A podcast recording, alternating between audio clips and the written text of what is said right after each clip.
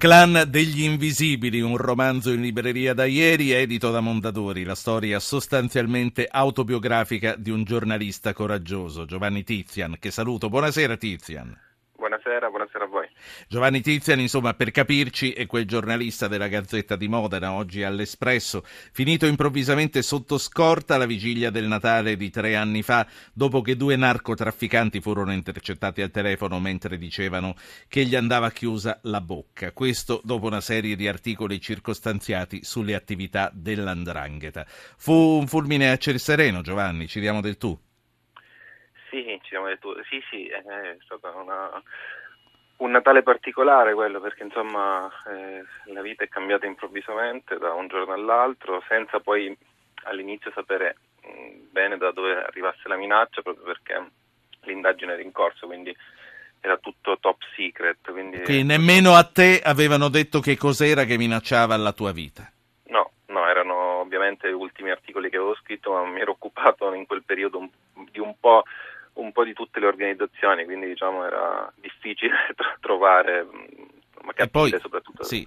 E poi con tutto il rispetto per un giornale locale importante, oltretutto è anche la mia città, la Gazzetta, la Gazzetta di Modena, e ti aspetti che da un giornale locale insomma, non ci siano articoli così pericolosi, invece erano inchieste che veramente avevano infastidito pesantemente qualcuno. Beh, eh, sì, c'è da dire anche che, eh, come ha rilevato l'osservatorio Ossigeno sull'informazione, purtroppo le minacce poi capitano mm, sempre di più a cronisti locali che stanno sul territorio e, e per lo più precari, quindi è come dire una doppia minaccia, no? quella della, della, della, minaccia dell'organizzazione, ma a molte altre, altre volte si mischia proprio alla minaccia economica, cioè contrattuale quasi. Mentre, mentre, facevi queste inchieste e non avevi nemmeno 30 anni, avevi la percezione del pericolo che stavi correndo? Beh, eh, ovviamente eh, sapevo di occuparmi di cose abbastanza delicate, però ecco, non, avevo, non, avrei mai pensato insomma, che insomma, qualcuno pensasse di, di, arrivare a quel punto, eh, non pensavo insomma, di fare così male con i miei articoli, questo no. Sì, ehm, Tizian, che cos'è che ti ha dato la forza di non abbandonare il tuo lavoro d'inchiesta? Ah, è perché ho scelto questo mestiere con passione. Sì, ho capito, però alla fine di fronte ai fatti in tanti di noi probabilmente eh, so, dicono so, ma chi so, me lo però, fa fare? Eh, però evidentemente il nostro lavoro è anche colpire nel segno e quando colpisci vuol dire che hai fatto bene proprio il tuo lavoro, quindi insomma è anche un motivo per andare avanti, è un motivo per, per per, continuare proprio in questo paese, perché questo paese ha bisogno anche di, eh, di, buoni giornalisti, di giovani che credono nel lavoro che fanno, nonostante le difficoltà, ripeto, eh, non solo diciamo, di eh, minacce concrete ma anche diciamo, eh, economiche, quindi come dire la passione molte volte ti porta a fare anche delle... A, supera, a, superare ogni confine. Come mai, come mai un romanzo per raccontare sostanzialmente quella che è la tua vita? Un'autobiografia forse era più appropriata.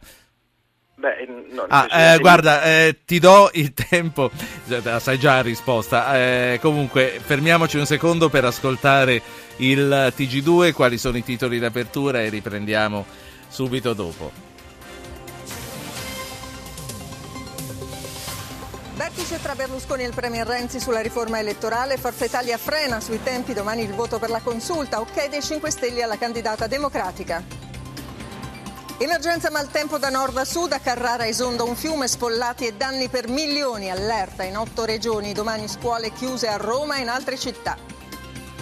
Tra poco negli Stati Uniti il discorso di Obama dopo la sconfitta. Alle elezioni di medio termine, i repubblicani conquistano il Senato, ora il presidente i due anni più difficili.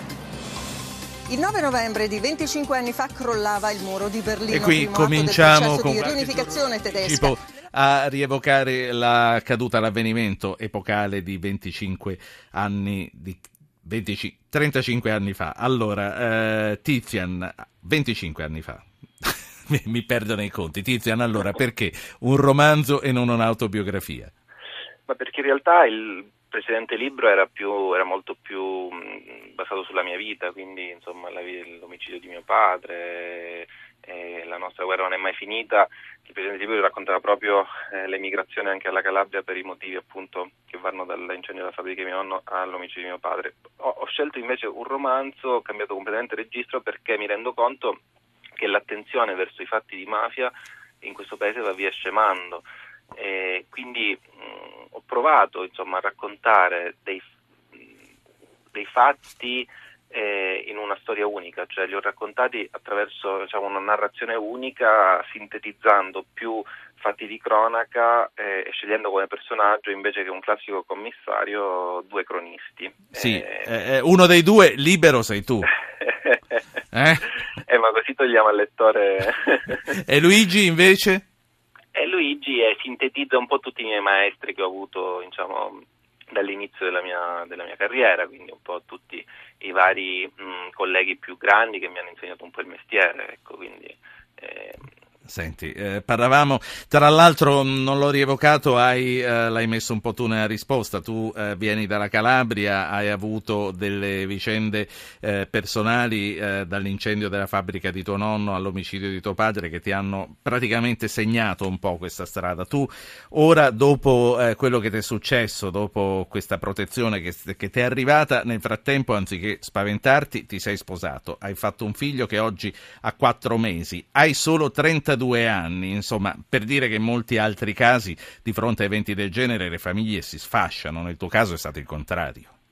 Beh, sono allenato, come dire, vengo da, da, da un passato in cui la mia famiglia ha sofferto tantissimo, quindi come dire, purtroppo siamo allenati a, a superare gli ostacoli che, che, arrivano ogni volta, quindi insomma, poi ripeto, eh, la passione per questo mestiere è, tan- è tanta che superi ogni cosa con l'amore poi anche delle persone che ti stanno accanto, poi con diciamo, di, diventare papà, insomma tutte queste cose ti danno anche più forza per andare avanti sicuramente. Qual è, qual è il rapporto con i tuoi angeli custodi? Spesso si dice che la scorta serve solo a morire in di più, io sono convinto del contrario, tu che cosa ne pensi?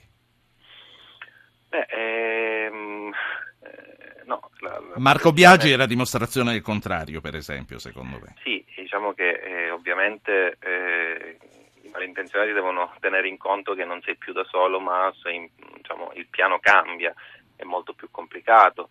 E quindi come dire sì, la protezione serve, serve tanto, in alcuni casi non basta, come abbiamo visto, cioè, voglio dire, cioè, ci sono casi purtroppo che ricordiamo bene dalla Sicilia in su, eh, però diciamo sicuramente eh, metto un freno ai progetti eh, ai, proge- ai, progetti di morte del, delle cosche. Non a caso eh, in varie inchieste si è scoperto che poi i boss hanno cambiato idea di fronte a- alla reazione dello Stato di mettere delle persone a protezione di una persona. Qui finisce il nostro spazio, è partita la sigla, io saluto e ringrazio Giovanni Tizian, il giornalista che esce proprio uscito ieri il libro, e Mondadori, Strade Blu, si chiama Il clan degli invisibili. Grazie, grazie Giovanni.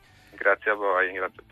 Noi eh, ritorniamo venerdì, eh, domani non andremo in onda per dare spazio alle radiocronache dai vari campi di calcio, fra poco dopo Ascolta si fa sera ci sarà Zona Cesarini con la radiocronaca soprattutto di Juventus, de, scusate, di Bayern Monaco Roma e con i collegamenti con tutti gli altri campi. Io saluto e ringrazio Giovanni Benedetti, Francesca Leone da New York, coordinamento tecnico di Marco Mascia, regia di Anna Posillipo. Io sono Ruggero Po